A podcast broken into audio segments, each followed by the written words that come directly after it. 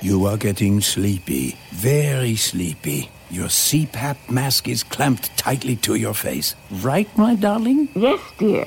You will not toss and turn through the whooshing. You will not throw the mask. You will not dislodge the hose and blast air all about the bedroom. You will not wake me, your loving husband, who yearns for even a single night of uninterrupted slumber, please. It's not working, Harold. People who struggle with CPAP have partners who struggle too. Luckily, now there's Inspire. Inspire treats the root cause of sleep apnea inside your body. While you sleep, Inspire keeps your airway clear so you can breathe normally and rest comfortably. No mask, no hose, just sleep. When I snap my fingers, you will remember to visit inspiresleep.com to learn more. Inspire, sleep apnea innovation. Inspire is not for everyone. Talk to your doctor to see if it's right for you and review important safety information at inspiresleep.com.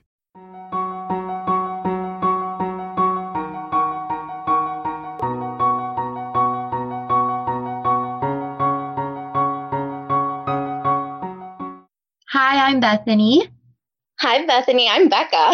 and welcome to Prince Kai Fan Pod episode six.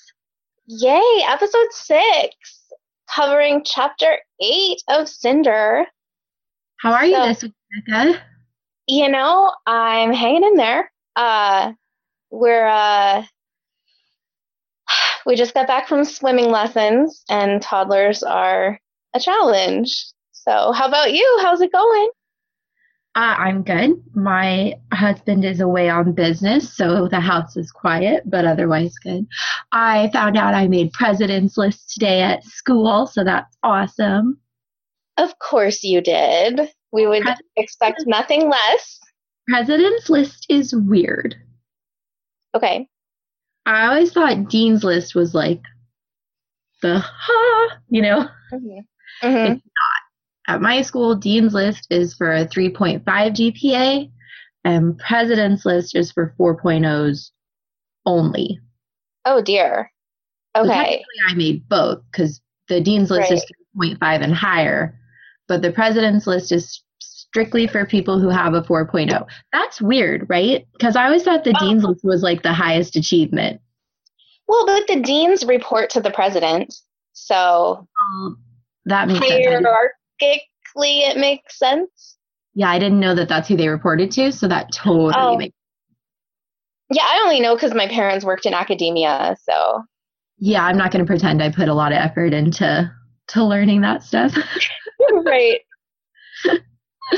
yeah. Yeah. Well, I like- congratulations.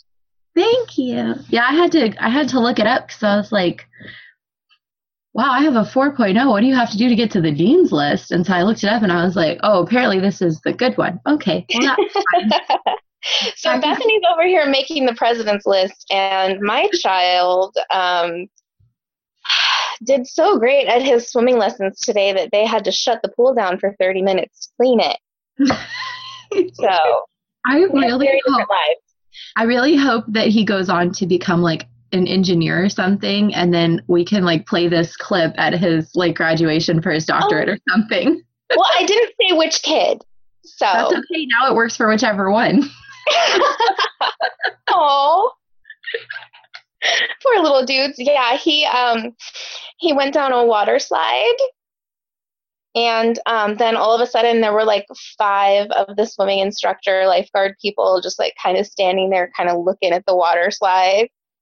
And then they carried him over to me like holding him like outstretched like so far away like just carrying poor kid.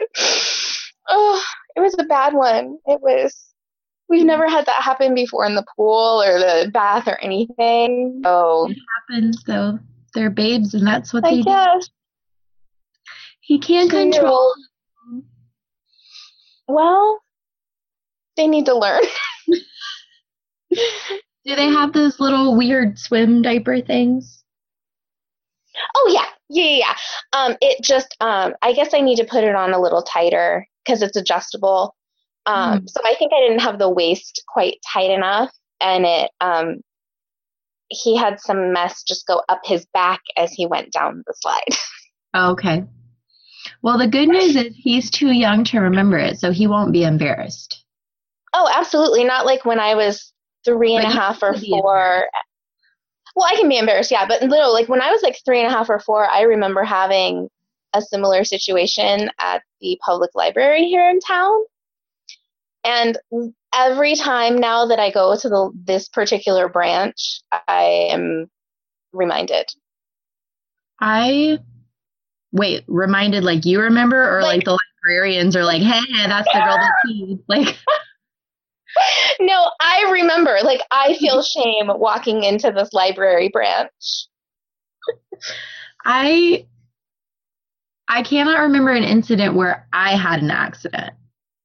That's I'm lucky. sure it happened. I'm sure my Yeah. mom has tons of stories that I don't know about, but I can't remember any. I mean, I had probably I was probably only about three, Yeah. and I mean, even as far as I'm concerned, right up to the age of like five or six, it happens. it happens. Yeah, I think I probably just didn't want to stop looking at the books, you know, as you do.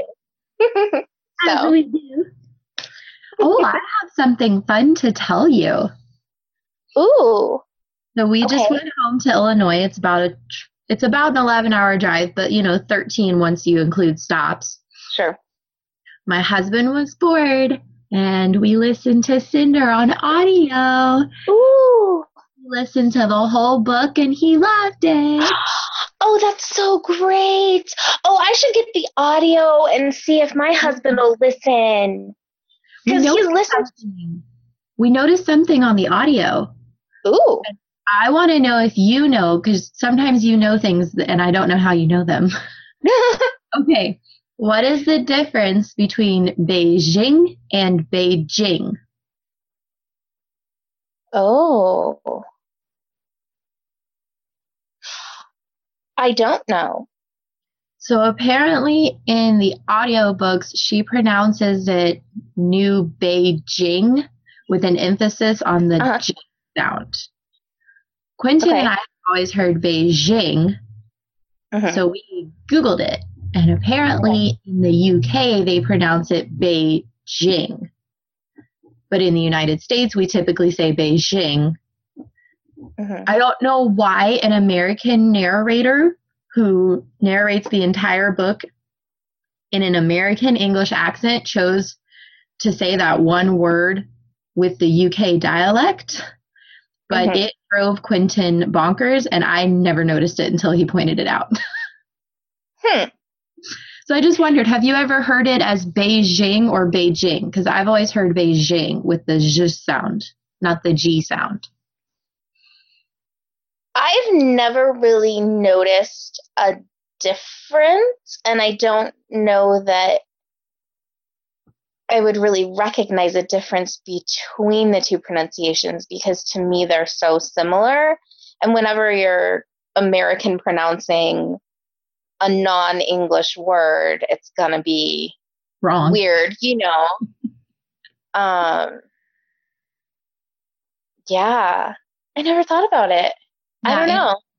it never occurred i've probably listened to them on audiobook at least twice and it never occurred to me and he pointed it out and i was like i don't know i just listen i so i thought it was interesting Yeah.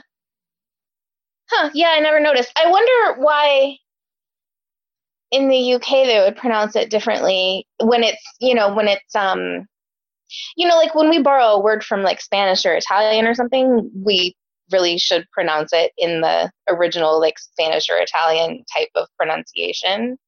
I would think Right. that it would be the same, but I don't know. i don't know i just thought it was so strange Yeah. yeah. I'll have to get the audiobooks and make my husband listen because yeah, that needs Yeah. to happen. Cool. cool so i also have a marissa meyer update Ooh.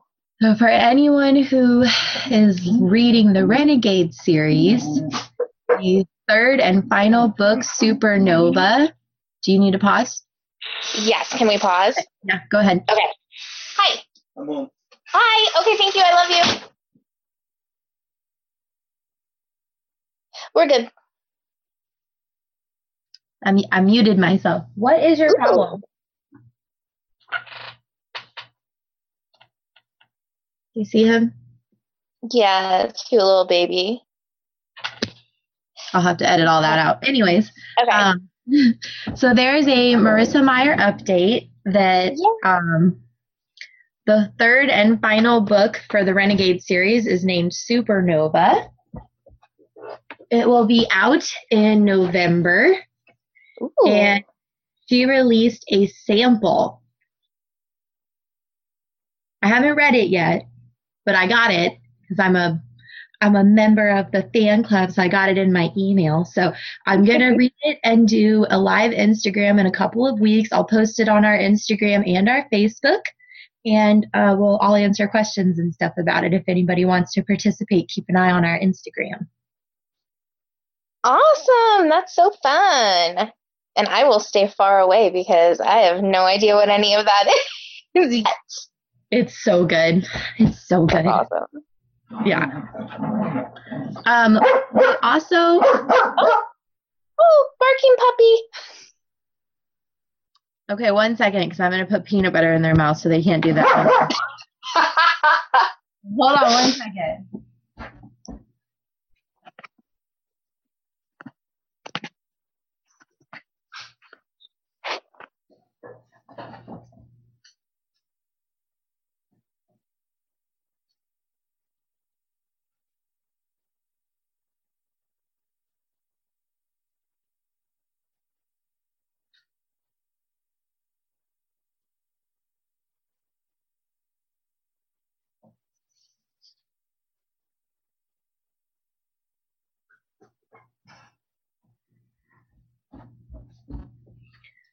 Okay, that should keep them for at least five minutes because I put it on the roof of their mouth. oh, perfect. Yeah, they just get a little rowdy when Quentin is gone. Dear golly, I'm gonna have to cut a bunch out. Okay. Um. Oh, we had a listener named Becca send us a map of the Eastern Commonwealth and all the other nations in the Lunar Chronicles. Did you see it? I did. It's awesome. It's awesome. So a big thank you to Becca. I shouted her out on our Instagram. Um, and I'm going to get her name right now. I thought I wrote it down and I didn't.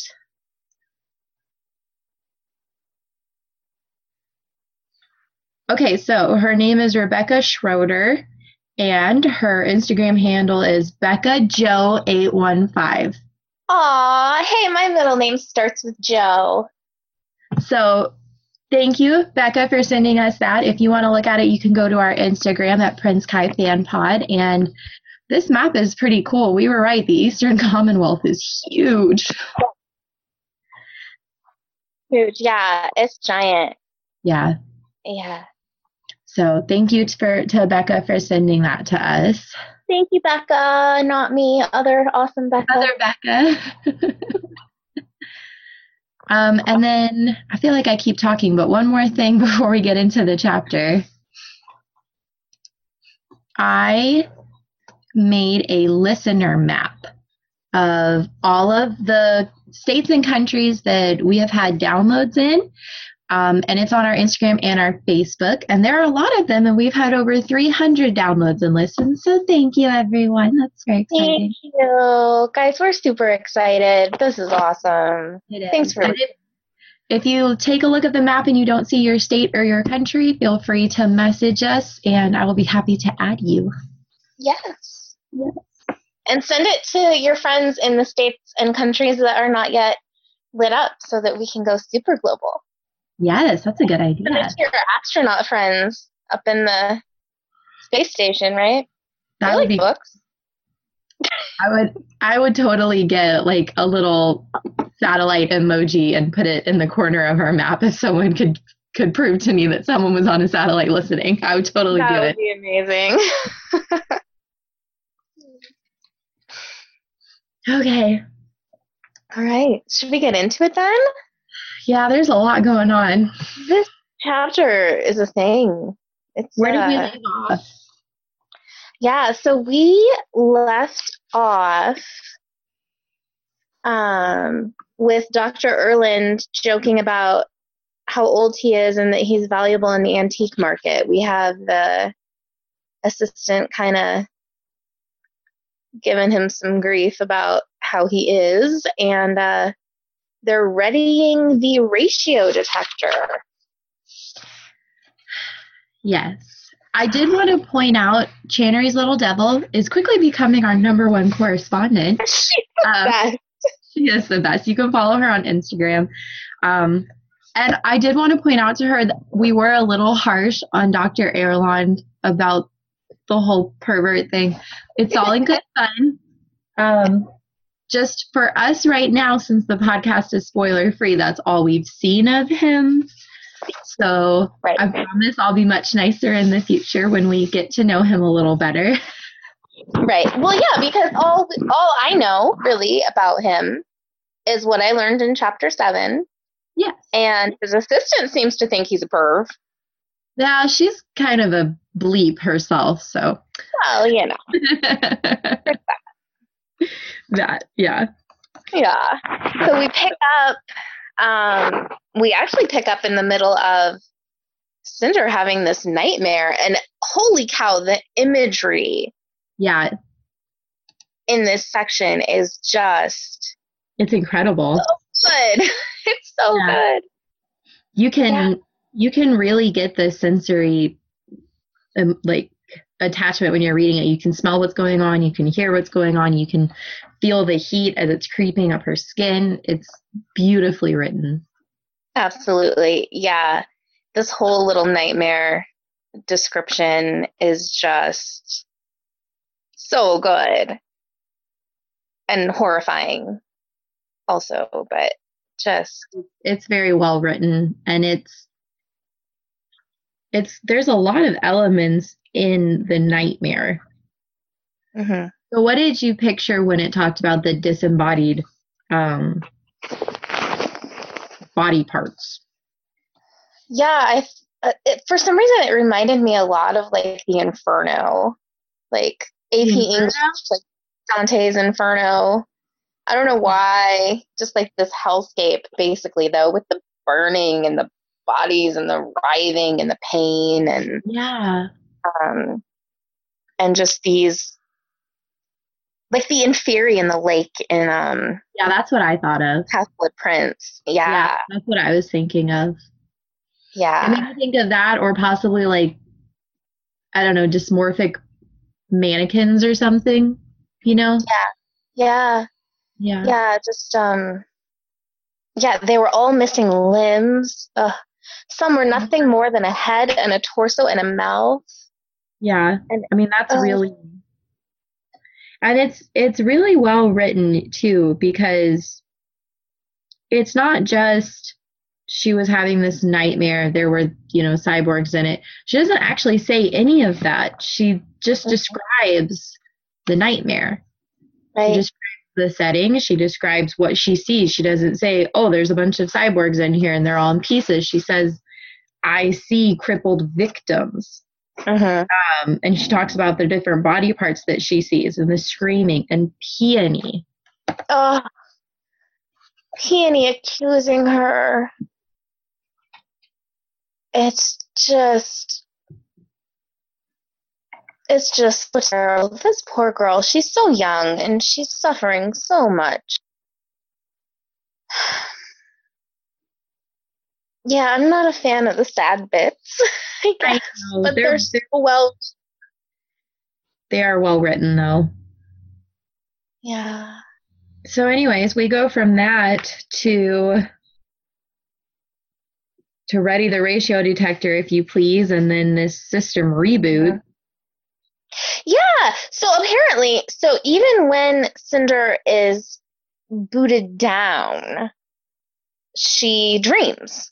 So that's an interesting thing. So Well, yeah, it's not like she's just completely shut off like a computer might. it sounds like it's a real dream. Remember what we talked about when um when Peony was taken away, her magnificent brain recorded it and kept playing it on a Yes. loop over and over and over again.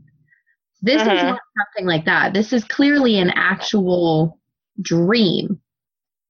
So it's Right. interesting that her interface still allows that capability of, you know, REM cycle, manipulative, sensory, whatever it's called. I keep coming up Yeah. with words and I can't think of the right one. Um, but it's interesting that her interface allows such imagery to occur when it has Mhm. video footage it could just play. Yeah.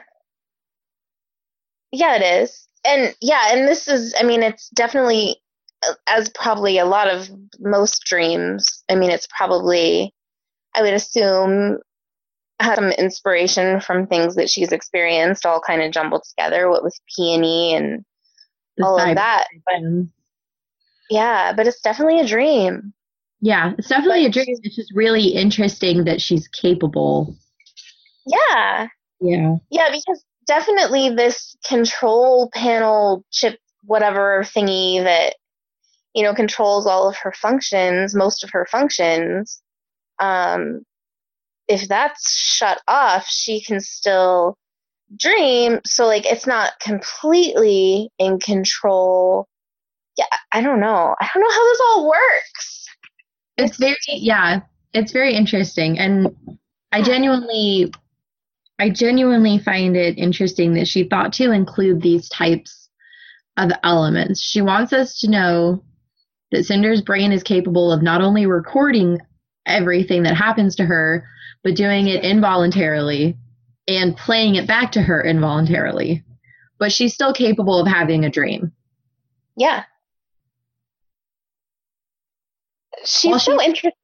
While she's sleeping, question mark, is that sleeping? yeah. Right? Is sleep? Is it I guess it's know. forced sleep, but it it me- it begs the question: Is she capable of just sleeping, Like, right? closing her eyes and drifting into sleep? I don't know. Yeah. I wonder if we'll find out. I don't know. Yeah, Ugh. Oh my gosh. And then and then she starts to boot up slash wake up. Yeah. Doctor Erland is so cute. ah, Juliet awakens. Yes. Oh jeez. Yeah. So apparently Shakespeare's still a thing. Nobody forgot about Shakespeare. But like, I mean, is he really that great? I don't. Whatever. Anyway. Um, I wonder. Becca is not a stan. Well, I don't know. It seems odd to me, I guess, that he would still be such a thing. um, well, to put it into perspective, people still study Gilgamesh.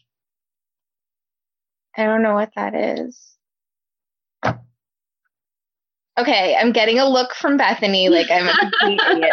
Bethanie, please, I'm sure that there are listeners who also don't know what that is. Everyone had to study it in high school. I didn't study in high school, so I don't know what you're talking about. It's like that episode of Friends where where Ross is like, Joey, didn't you read Lord of the Rings in high school? And he's like, No, No, I have in high school. Yeah.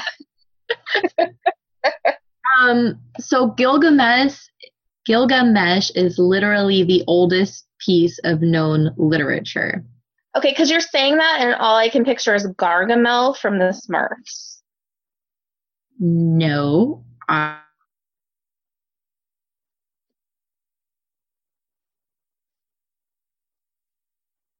You muted yourself. yes, sorry. I'm gonna Google what Gargamel is because I'm curious what it looks like. Gargamel is the villain on on the Smurfs with his Yeah. cat Azrael. So Gilgamesh dates back to like 2800 BC. It's Sumerian. It's um have you heard of cuneiform? Yeah. It that's this is the very first evidence we have of cuneiform and this is where it was first um uh translated. So it's some sort of story? It's a story. It's literature. It's the story. Um, now we're turning into like ancient myths and mythology.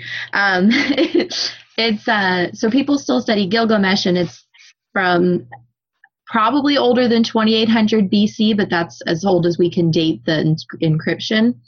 Mhm. Um, and Gilgamesh is a demigod on Earth and uh, just living his best life. And then he makes a friend, and his friend points out that his best life um, is only occurring because of the sacrifices of all the humans around him. And basically, they build each other up and become better human, better demigods and lead the world into better places. And they survive a flood and overcome the forest god and all kinds of random stuff. But it is just like the oldest piece of literature. And it's from all the way back to 2800 BC. So if we're comparing this future is like two or three hundred years from now, maybe more, probably more, I guess, because of the Mhm. whole centuries word. It makes sense that people would still study Shakespeare to me. Yeah. Huh. I've, I've, I'm sorry. I've just literally never heard of this Gilgamesh business. Um, What class did you learn about this? um, well, in high school, I learned about it in history and English, and in college, I learned about it in history and English. I don't think I took a history class. Do they make you take a history class? I don't think I did. When I was in high school, I had to take four years of it.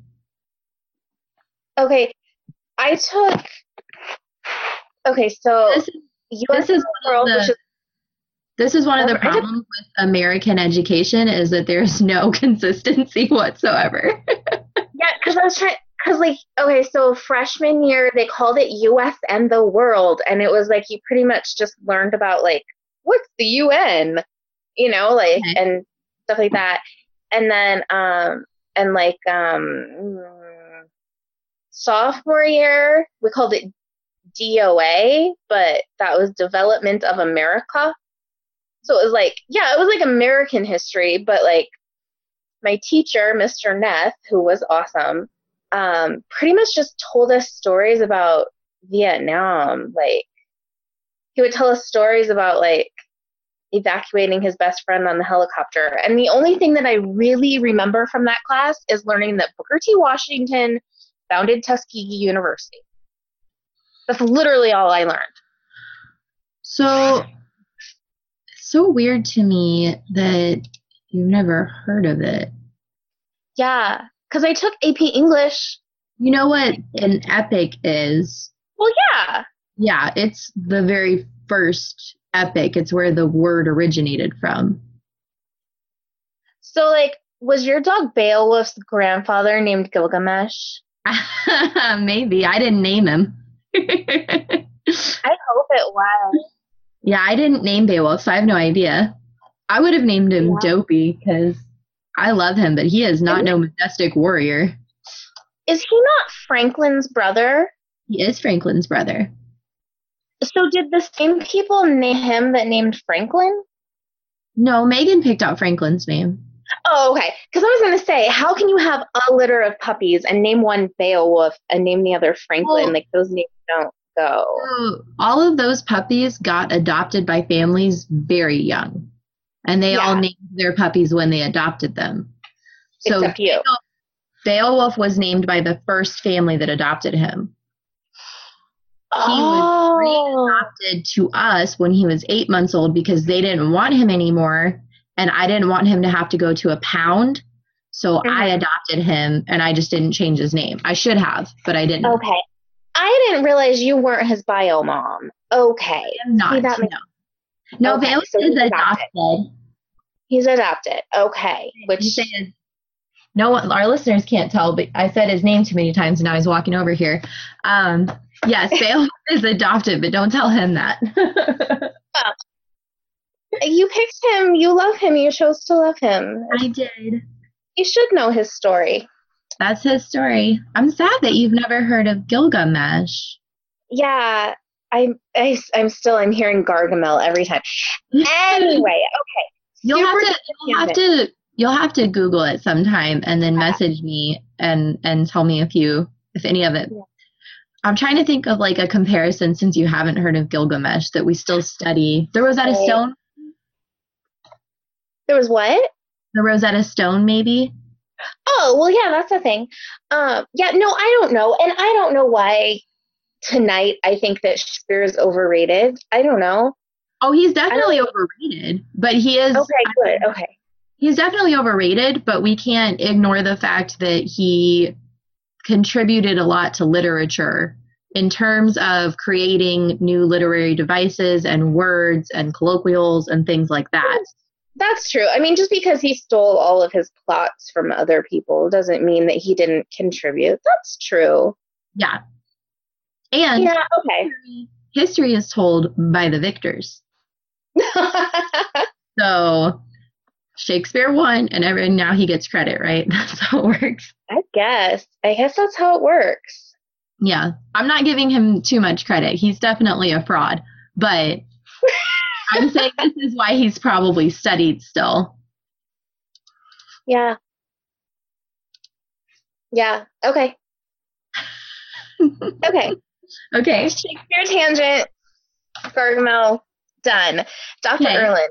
Adorable. Yes, I love it. Adorable perv. We've only had him make two like cute little joke type things so far, like this. Mhm. He said Sleeping Yeah, the, Beauty. he belongs in an antique store.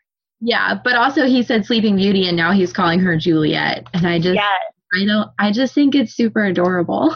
Yeah, he is fun. He I mean, yeah, even if he does turn out to be a perv, which probably he doesn't, I still like I think he's fun. Yeah. He makes me chuckle. he interests me. I'll put it that way. Yeah.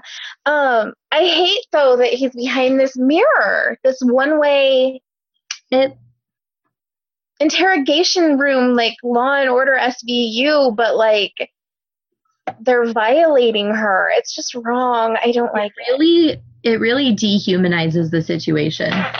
Absolutely. Yeah, which I mean, you probably would almost have to have it be a dehumanized situation, considering basically they're injecting people with death.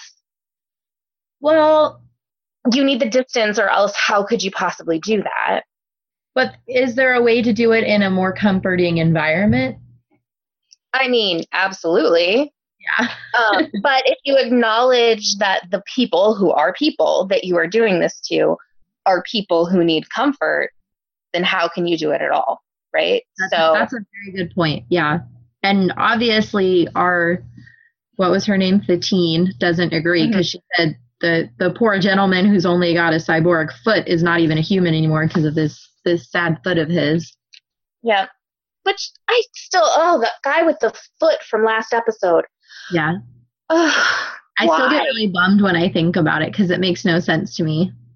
Are, are regular prosthetics not an option anymore? I mean, Or perhaps they're just so obsolete that no one bothers to make them. Because obviously the the cyboric one, the bionic one, is going to be better, but you would think people would want a cheaper option if nothing else. And also, you know, nobody wants to be condemned, and this this being a cyborg to condemn you. So and like right now we can 3D print prosthetics, you Mhm. know? So I would assume that we haven't lost that technology. We've gotten these better things, but just because we have better things doesn't, I don't know. I don't know. Anyway, that's last week. Okay. So he's behind this mirror, which Yes. just is again. ugh. Again, Channery's little devil sent me a message. Last week I mentioned that they didn't specify an accent in the chapter. They do in this chapter, kind of, sort of. Yeah, she's not sure if it's European or American. which is weird because Uh, I don't think that those sound alike, but is that like a really biased American thing that I don't think they sound the same?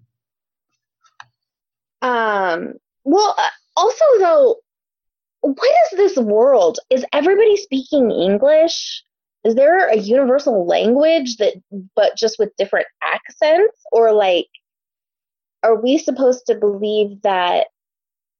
Okay, I don't know. Okay. There are three countries in the world who mainly speak English and have pretty much always spoken English England, America, Australia, not really Canada, because a lot of places in Canada still speak French. So I'm not going to include them.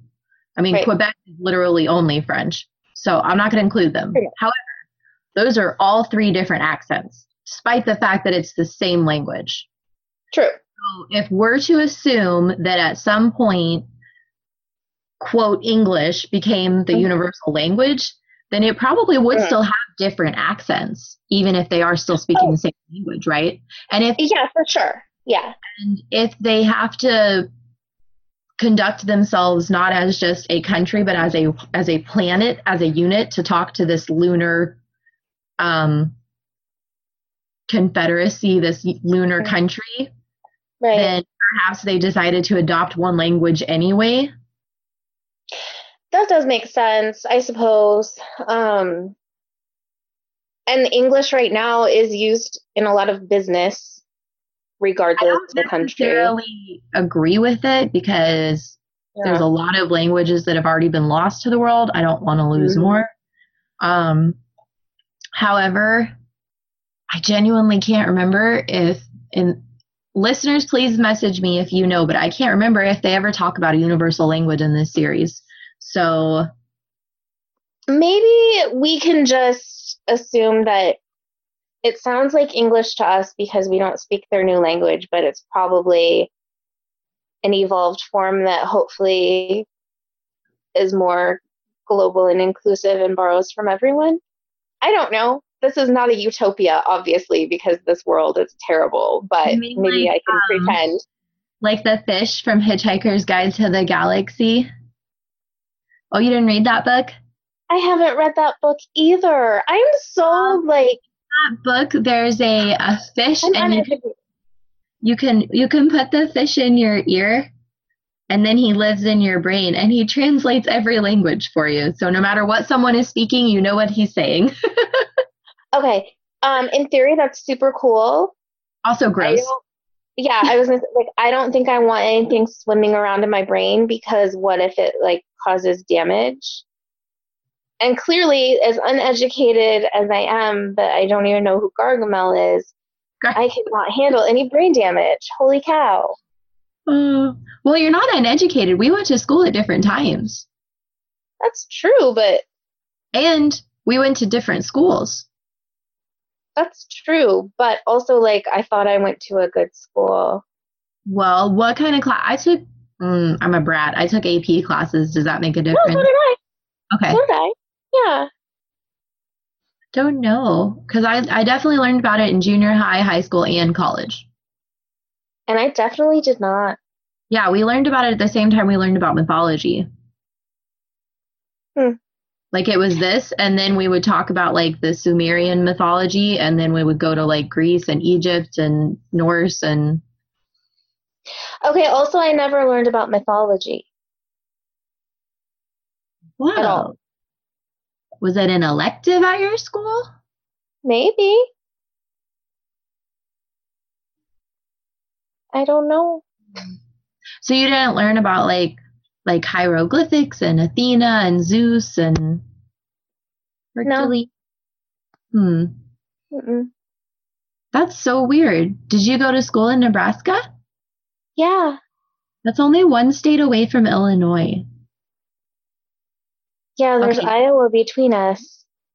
That's so strange. I also And went I- to a, your town is bigger than mine too. I literally grew up in a farm town of like 7,000 people. Like my education should have been far inferior to yours. I know, that's why I'm so, I mean, no offense, but like, yeah, that's why I'm so surprised. Actually, I'm impressed at your little, your little Right. town school. my little tiny town. school. Yeah. I mean, we had a Latin department. I took Japanese in high school. Like, yeah, we didn't have that stuff.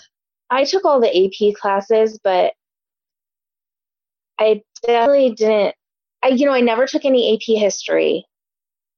I didn't do. I didn't do any extra history. I was too busy with band and choir and Japanese and pottery and you know all of that for my electives. Well, it's also, I even now, but especially when I was younger, read anything I could get my teeny tiny little hands on. Mm-hmm. The very, very, very, very first book I ever got for myself came from the Bookmobile, if anybody remembers those. That's awesome. It came to my school once a month, and if you were an honor roll student, you got a free book. And the first one I ever got was 101 Wacky Facts About Egypt. I still own it.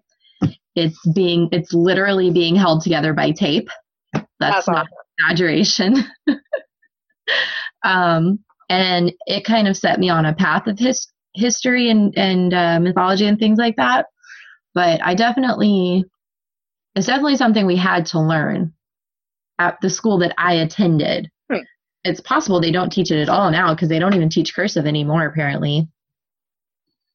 Oh, but I also heard recently though that um, there's a push now to actually teach cursive before print because develop developmentally, I guess it's it's better, easier, better that way.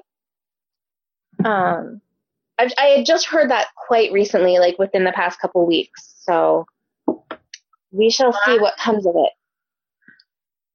I would be interested to know the like literature on why learning like cursive before print is supposed to be better.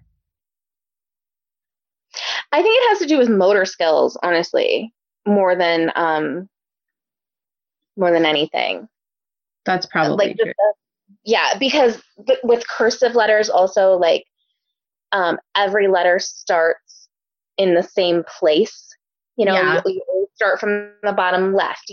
There's more of a method to it. Um, whereas I- print, I think, is a little too abstract. I don't even know if I could t- like teach someone how to write in cursive. I just know how to do it. Hmm. Like how you just said everything starts in the left. I didn't even think of that until you said it. Yeah, it all starts at the bottom left. yeah, I just write. pretty, pretty straightforward, except for capital Q is wonky.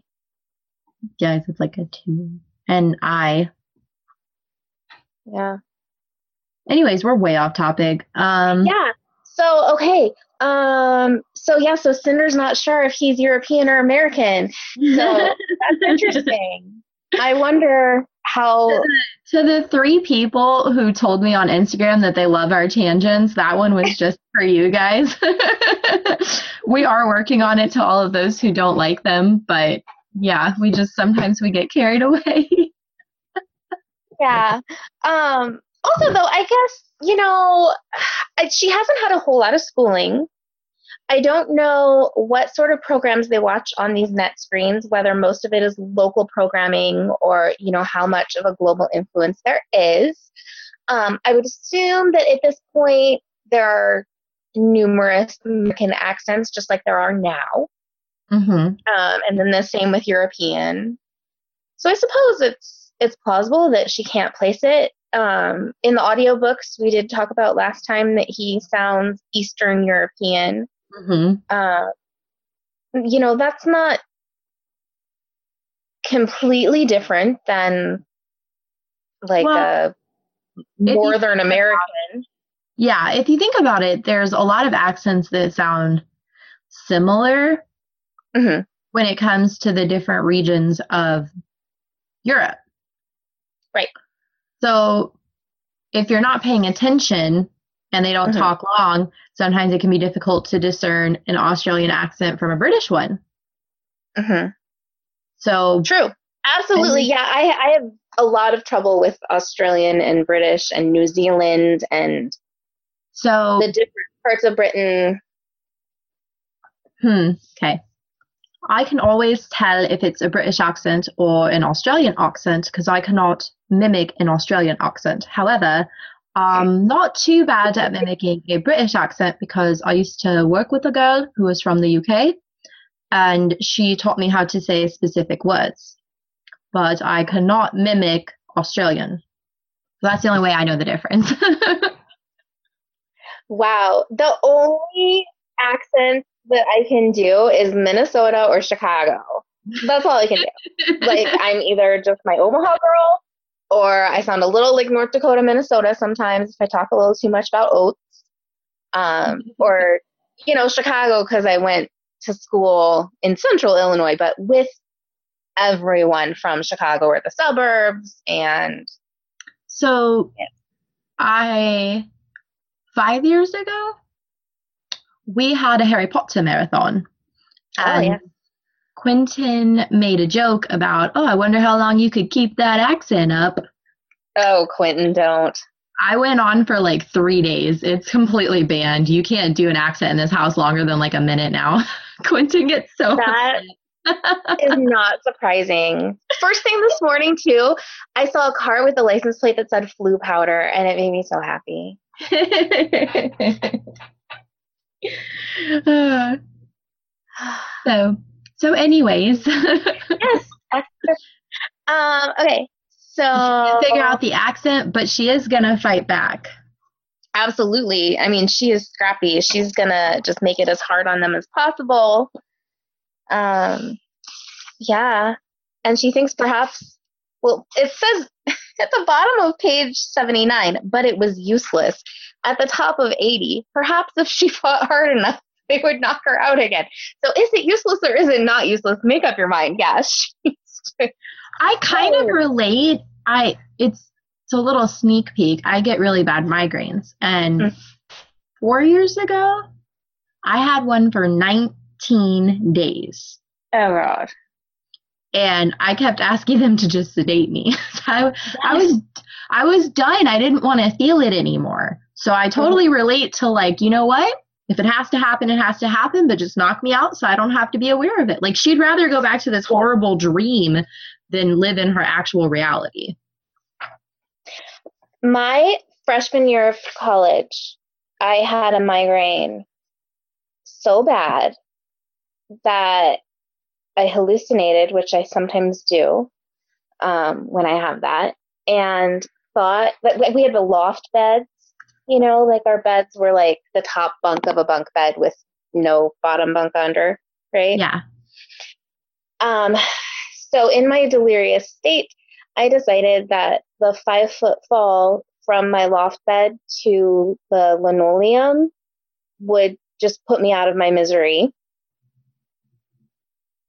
because that's how bad this headache, this migraine was. And then that's when my roommate Audrey took me to the ER and got me an IV and I yeah. ended up having to get a Botox shot. I've heard that those can work for people. Well, I had so mine was I was at like day 11 when we went to the hospital because it just wouldn't mm-hmm. go away and I was losing weight and I couldn't keep food down so we went to the hospital and I was in the hospital for a week and they they tried morphine, they tried um, opioids, they tried all kinds of different stuff. And yep. then a nurse actually suggested the shot, the Botox shot, mm-hmm. and it didn't. Okay, it got rid of the migraine, but it was still a headache. Yeah. But for anyone who's ever had a real migraine, a headache is fine. Absolutely a headache is something you can deal with and continue going through your daily life and you have a headache and it sucks but you can continue your life and a migraine is not. Well and when so, migraines come on for me i don't even have a headache at first. I, I usually don't. Yeah i i feel it coming on. I get clumsy um or than normal. And uh, the lights and the movement and and the sounds are a problem. And then, you know, of course, for days after the headache part goes away, you just feel hungover. Yeah, it's it's crazy, and I get a lot of aches in the back of my head after they're over too. Mm-hmm. Yeah, luckily I I don't get them often. Um, it's been it's been a while. It's been I. Years used to get them like literally once or twice a month. Oh. But since that incident, I have different medication and I probably get them about like maybe less than five times a year now. So oh it's Oh a pretty big improvement. I used to only get like one or two a year when I was getting them the most. I'm so sorry. No, I used to get them a lot, but they're like, I think we've talked about it before on the podcast that I have a seizure disorder and they're all, it's all interconnected.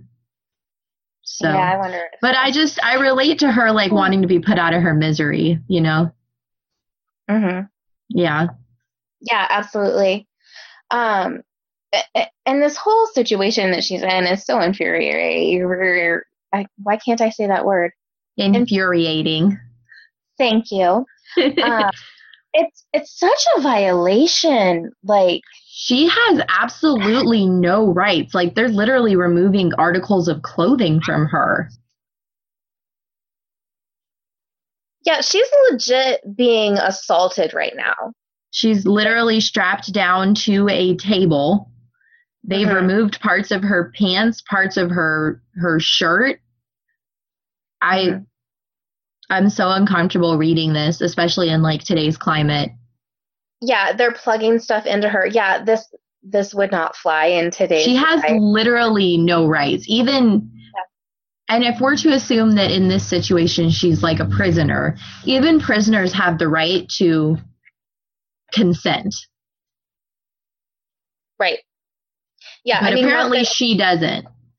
not that there's not a prison guard out there who you know i mean there are prison guards in the world who have assaulted inmates that, that is true Oh, there are plenty of them. I just meant legally speaking. Right. Legally speaking yeah this is legal and this is not okay to, to me And Right. again, no one's batting an eye. This is completely normal. because she's not human Well, so much so that the gentleman before was 6%. hmm Cinder is 36.28%. so more than one third That's crazy Wow. high, right? yeah and it's so interesting too that she is only now finding out about artificial heart tissue and vertebrae and extra plates in her good human leg and, And ribs. ribs. Yeah, she had no idea about all of these like internal cyborg implants that she has. So this cyborg technology must be pretty amazing if if you can have a cyborg rib and not have it be distinguishable to you as a cyborg rib rather than a bone rib like that's interesting cuz I mean me I don't know. I've had rib pain before and they'll go out of joint and do weird things. Oh, I um I damaged my rib pretty bad a couple years ago when we got in that car accident and it's pretty Yeah. painful, but I didn't have to get anything replaced. No, right. Yeah. Um But so it's just it's just what's really interesting to me is so she has this full on panic attack and Mm-hmm. it goes on for a while i'm not going to read it um, all of it i just want to point out that it's very well described to anyone who's ever had a panic attack i'm sure they can probably feel it Mhm. I'm just going to read a little portion of it. She choked on the scream that tried to burble out of her. It was painless, painless, but someone was in her head. She tried to jerk away, but the android held her Mhm. firm. She get out, she screamed, and then she starts pulling away and literally like struggling and you know spasming. It says that her nerves are completely shot. She hated everything, hated everyone. Um, and this is a really, really good moment for us as the reader to really connect with Cinder. If we haven't already, Mhm. here's just another element in this entire chapter where we're being told that she's 36% not human. This is a very humanistic paragraph. Oh, absolutely. This whole chapter, I I think, was very hard to read. Um, and I I found like this like the third time today that I read it, I just found myself wondering like, who did what to Marissa Meyer? Like, did whatever they did to her because anybody who's had trauma, I think, can can read this chapter and just yeah, I get it. You know, Yeah. This is this is that. and it's very relatable. And what's really interesting to me, so far we've seen this magnificent brain of hers, and it doesn't go off. hmm It's not telling her to calm down. It's not telling her her adrenaline is too high or anything. And I don't know why it's not going off because clearly, sh like I said, she's having an actual panic attack, it sounds like. So I'm kind of surprised that her warning lights aren't going off, or maybe they are and she's just not perceptive to it at the moment. Or maybe it's something to do with her being plugged in. Could be, could be that she's plugged in. Um, could be that this is all or mostly in her human portion of her brain that we have found out still exists and maybe is not physically manifesting because I don't know. Um, yeah, it's interesting because I yeah I would definitely expect adrenaline spikes and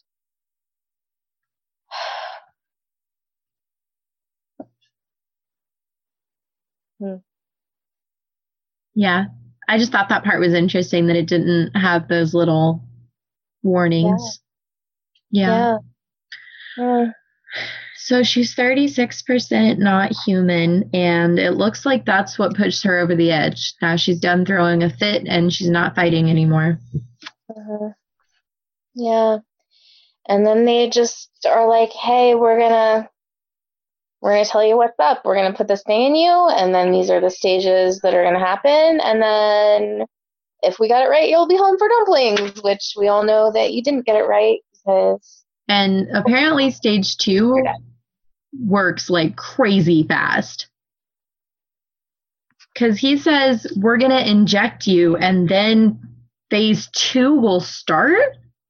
So, no wonder nobody noticed the symptoms on Peony. It apparently only takes a matter of seconds.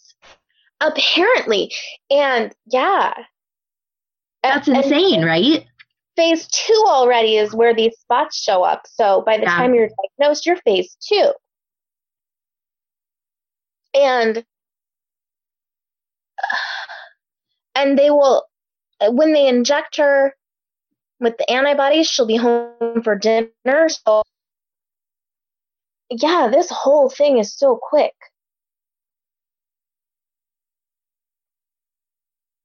Yeah, it's it's really quick. So I I don't want to read the entire paragraph because it's really long. But basically, he says they're going to inject with one tenth solution of the letumosis. Mhm. Once your body enters the first stage, your immune system will kick in, but will fail, and then you will enter stage two of the disease.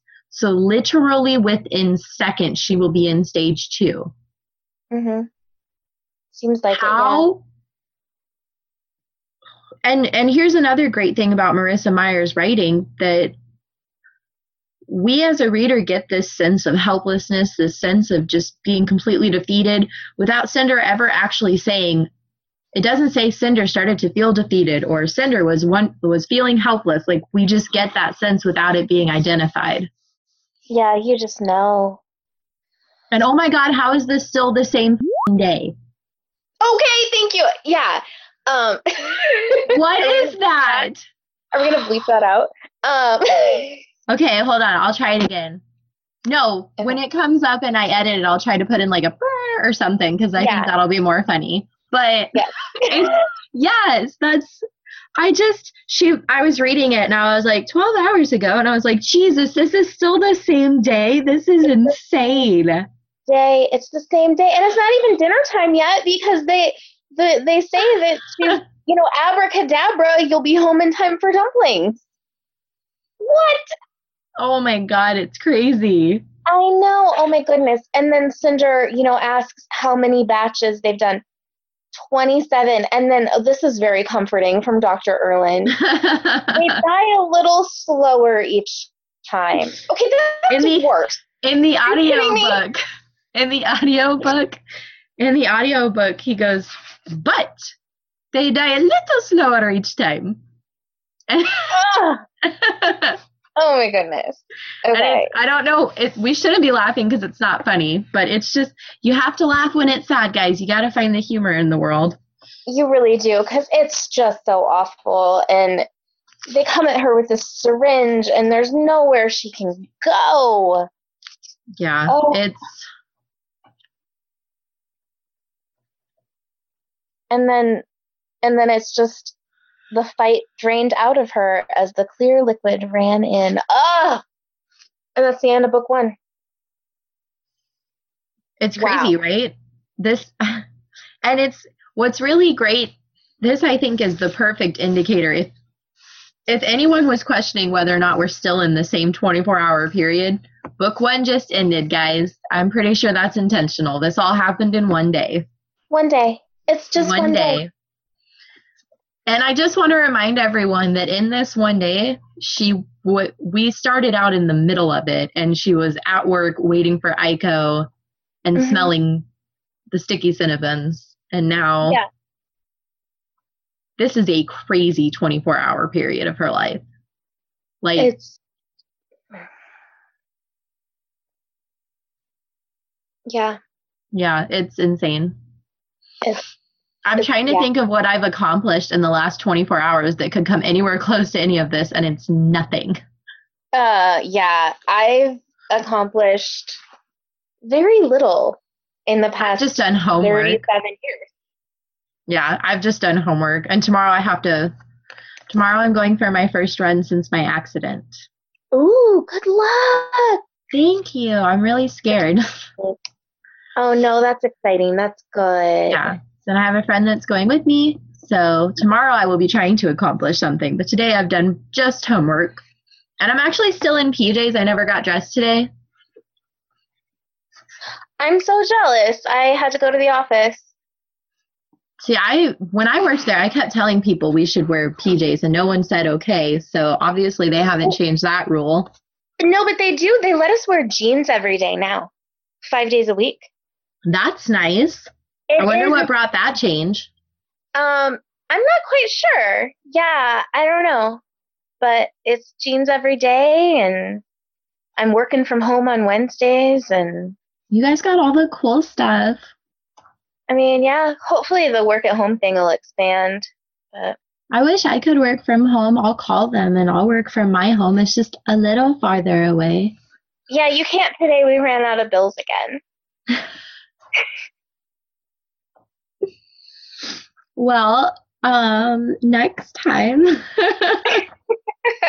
we ran out of bills and like of the bills that I've done this week, I pretty much just deleted all of them because they were all like six years old. oh my gosh. Yeah. So yeah, anything um 18 months old or older, we're pretty much for the most part allowed to get rid of unless it's like AOS. But Yeah. Yeah. anyway, Anyways, our listeners don't care about that or even know what that means. So, um, what was your favorite quote? Or do you want me to go first? Do you care? um, I can go first. It's just, it's not really a quote. It's just that whole paragraph about the dream is just, Uh, I know it's like it. The whole thing. Yeah, where are you? Read it. Are from the Okay. Yeah. Mm, yeah, do it. She was lying on a burning pier, hot coals beneath her back, flames, smoke, blisters burbling across her skin. Her leg and hand were gone, leaving stumps where the surgeons had attached her prosthesis. Dead wires dangled from them. She tried to crawl but was as useless as an upended turtle. She reached out with her one hand trying to drag her body from the fire, but the bed of coals stretched off into the horizon. Ugh. That is some magnificent writing, Marissa Meyer. Okay, Marissa Meyer, what is the deal with the way that you always start and end a chapter? Right? It's like, it's always so good. A shout out to oh. all of our listeners who have read these books before because Becca has no idea what she's getting into. And I'm sure all of you are like me and you're thinking about winter right now. Oh, I have no idea. I've definitely never read Winter. Um, Winter, Winter, I requested off of work for. wow. It may have been like one of the first times that Sarah actually liked me because I had to Oh. tell her why I was requesting two days off. And I was like, I can use my PTO for anything I want, right? And she was like, yeah, yeah right. Yeah. Why? And I was like, because this new book is coming out and I'm not working. Yeah. Yeah. And I took off a Tuesday and Wednesday and I did not sleep for like 29 hours so I could read the book. Oh, absolutely. No, yeah, Sarah gets it. She, She totally gets it when it comes it. to books. it's weird to me that she doesn't like Harry Potter, but Well, not everybody I mean, does. it's not, not that it's weird, but just like she likes all the good things except for Harry Potter. I wonder if she would like these. You know, I bet she would. Jade loved them. I know. She's back finally, by the way. Oh, good. You can tell her I said hi. I will do that. She's we're having our summer party tomorrow, Mahoney, Okay. and I You can tell Yeah, I- everyone I, said hi. I just have a feeling most people won't remember me. well, we have a lot of new people, but I think she's bringing the baby. So oh, that's exciting. yeah. So anyway, yeah, I made her read these books and she really liked them. So Yes. maybe Sarah would like them too. I don't know. I don't know. She, I know she likes um like Tolkien and Stephen King and um C.S. Lewis and stuff. So that's all I really know. Yeah, I um these so her way of starting a chapter and ending a chapter with cliffhangers yes. and how Ah. she does multiple perspectives, which we've so far seen. hmm This is what I was talking about last week when I said this is what sets her apart from other authors. hmm By the time you get to winter, and I don't think this is too much of a giveaway, but by the time that you get to winter, there's about 20 different perspectives going on, and everything is a cliffhanger. That book is intense. There is not a lull to be found. was a two days off work enough? Yes, but I read it the following weekend again because it came out on like a Tuesday and I didn't want to wait for the weekend. Yeah. So I took off a Tuesday and a Wednesday. And then when Friday came after work, I read it again wow. because it's, it's literally, you cannot put it down. It's, there's too much going on. But with that many perspectives, it's not hard to keep it straight. No, it's just very intense. You're just constantly, you know, every time, because by the time you get, she slowly and gradually gives you these perspectives. So by the time you get to winter, you're used to all of that type of writing.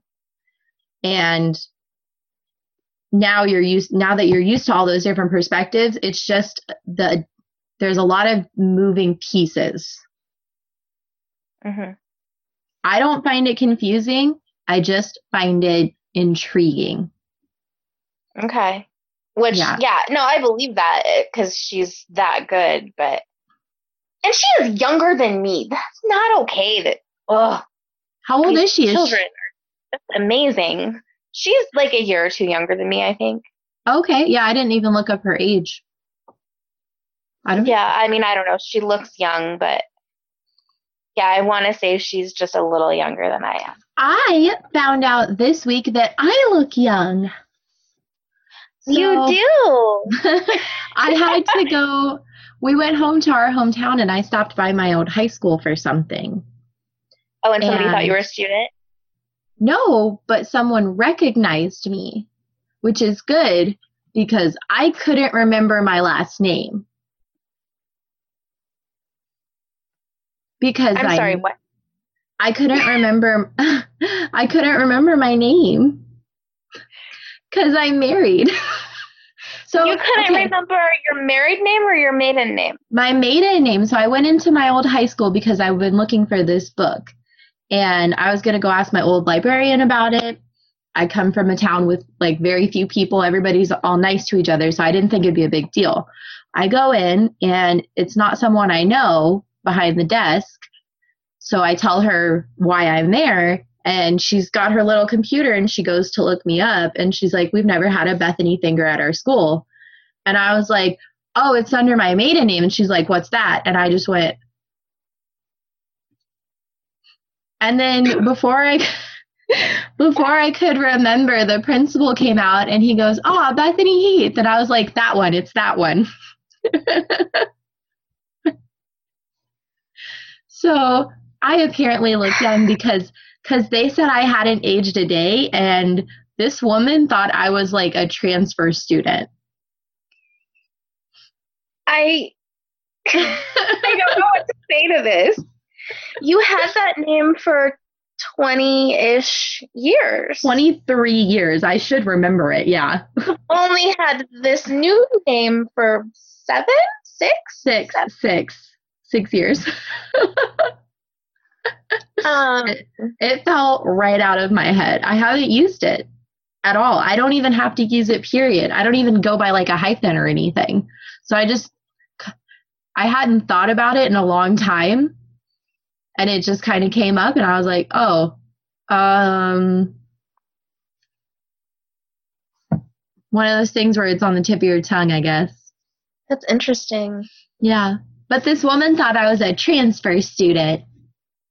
I guess you know, but I use I use a portion of my maiden name at the office every day because my login is still Reg. You know, Rook. Yeah, so Rook. it's still R R U C instead of R B A K. Um, because that'll I, just never change. I literally have nothing of my maiden name. Yeah. Like not even an old email. Wow. I still have the email that is just like my full maiden name at hotmail.com that mm. I created when I was like 10. Well, have you been married longer than I have? No, less. Uh, okay. So same probably then, right? Well, when did you get married? February of 2013. Okay, we got married March 8th, 2014. Okay. So. Yeah, I oh. don't know. just, it just fell out of my head, I guess. I don't use it, so I never I thought about it. Five years, huh? Yeah. Yeah. I don't use my name every day as an email, though, so it definitely fell right out of my head. I got really lucky that the principal recognized me. I would have thought I was too old to be recognized. But uh-huh. apparently I look young enough to be a transfer student, so that's cool. Yeah. I mean, yeah. If you could pass for 17, that could that could happen. See, I don't see I mean, that when I look at myself, but I appreciate other people telling me that I look young. the, the, wedding ring kind of Yeah, know, that ruins it, right? ruins it, yeah. anyway. Yes. Um, so Marissa Meyer is a goddess. And we What is her. your quote for this week? Yeah, so this chapter was pretty much a bummer and super intense. And um, there was no fun Aiko moments for me to pick. No. So I went with just the most relatable to me, um, which now I love. Oh, here I found my page. I put a bookmark in the page that I was looking for. So I, of course, I couldn't find it. So I, I just I found this very relatable. She glared at the mirror, hoping she was glaring at the jerk on the other side. Yes. Who have not done this? Like like through a cubicle wall or like from your car to the person who just cut you off or or when someone's back is turned. Yes. Yes. Uh, absolutely. Yeah. I just no, yep. I agree. I, I get it, girl. I just, yeah, I just had to, I had to go with that because I didn't have any fun, lighthearted iconists. So I just went with the, the road. I suppose, one. I suppose there's some fun from the doctor in there a little bit, but we're seeing this mm-hmm. from Cinder's perspective, so not really. Exactly. yeah. Is the jerk on the other side of the glass as far as she's concerned totally. Um, hey, do we have a your egg Bethanie's egg hunt? We need like we a little intro music jingle that plays when it's time for Bethanie's egg hunt. We need like Peter Cottontail or Well, that probably costs money, but I can try to find something that's like upbeat to play there. I'm sure like you wouldn't you think that like Peter Cottontail's or like Royalty free or something. Yeah, wouldn't you think that'd be public domain by now? I suppose it would depend on to- who recorded it. I'll ha- I'll look it up and I'll let you know. We'll find out if the listeners will find out if they just heard it. Well, I'll, I'll, I'll get my flute out. I'll, I'll do a little bunny foo foo riff. I'm yes, that sounds good. Okay. um, so there is one, and there's a new segment coming up, and I forgot to tell Becca about this. Oh, we have a new segment I don't know about. Okay. We have a new segment coming up. It will be starting in the next few chapters. Chapters. I am calling it uh, the egg hatching. And Ooh. when we get to a part in the book that was from an Easter egg earlier in the book, I will tell you. Ooh, that's exciting. Yes, Oh, so I can actually like participate. yes, very slowly. I can look for eggs to hatch. Because now some of them are coming up in the next few chapters, some of them won't come up until like book three. So it's not all of Okay. them, but there are a few coming up that were mentioned very early in the book. So it's very exciting. So if I catch an egg hatching, do I get like a prize? I have to think what's a good prize? I don't know, like uh hey good job is good enough for me. okay, I can do Oh. that. I'll give myself a sticker. I can send you a sticker. you don't need to send me this. I have narwhal stickers at my desk. I'll give myself one of those. Okay. Okay. You can tell you can tell Patty I said you get an extra minute and a half on your lunch. oh, I wish. You know, we only get 50 minutes now. I did not know that. Yeah, yeah. Uh, I'm bitter. Anyway, so next time we're going to start book two, which is chapter nine, and I'm so excited. Yes, and remember, we're only doing one chapter per episode. So if you're joining us for next week, you only have to worry about chapter nine. Yes, and don't forget to follow us on Instagram and Twitter and Facebook. We are at Prince Kai Fan Pod on all of the things. Yes, and rate, review, and subscribe on Apple Podcasts. Um, yeah, write us a review. We'll read it on the next episode. Yes. Or, and if you have any questions, um, comments, concerns, please email us or message us. You, a lot of people have been direct message me on Instagram. That works just fine for me. If you want to keep doing that, like, uh, uh, like Becca Joe 0815 and Channary's Little Devil did, and I will be happy to answer. Um, I'm going to be doing an egg hatching once a book on Instagram, but I'm still figuring it out because it's going to be a Patreon thing. So bear with me. I will provide more details when I figure it out. Awesome. yes, I'm excited. I'm excited too. So I think that's it for this week. Yeah, I think so. We'll see you guys next week for the beginning of book two. Yes, see you next week. Bye. Bye. The passages read for you today are from Cinder by Marissa Meyer. This podcast is hosted and produced by Bethanie Finger. Today's special guest was Rebecca Baker. Thank you for listening. We got Verizon 5G home internet. It's from Verizon. Safe choice, right? Well, some things that look great end up being not so great. Like the time you bought a shrimp roll from a gas station. Or when you bought that used sports car. what about when we got Billy that drum set? The point is, Verizon 5G home internet sounded great. But turned out to be something else. And we deserve fast, reliable internet. We deserve Xfinity. It's time for better internet. Switch to Xfinity. Learn more at xfinity.com slash Verizon 5G Facts.